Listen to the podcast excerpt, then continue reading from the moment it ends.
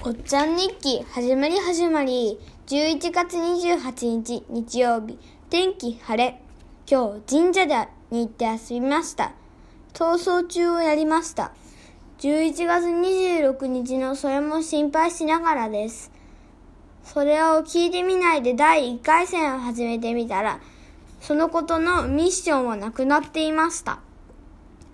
あと、逃走中を逃げ切ったら賞金160万円とかもらっているけど、それは子供だけじゃ何もできないので、お菓子をもらえることになりました。でも、逃げ切った人もお菓子をもらえたんですけど、逃げ切らずに捕まった人も、ハンターもお菓子をもらってきた、もらっていました。でも、私はもらえませんでした。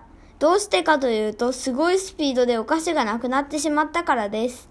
でも、昼ご飯にチョコチップに、あチョコクリームにチョコチップが入っているパンを食べたので、まあいいかって思いました。これで終わりです。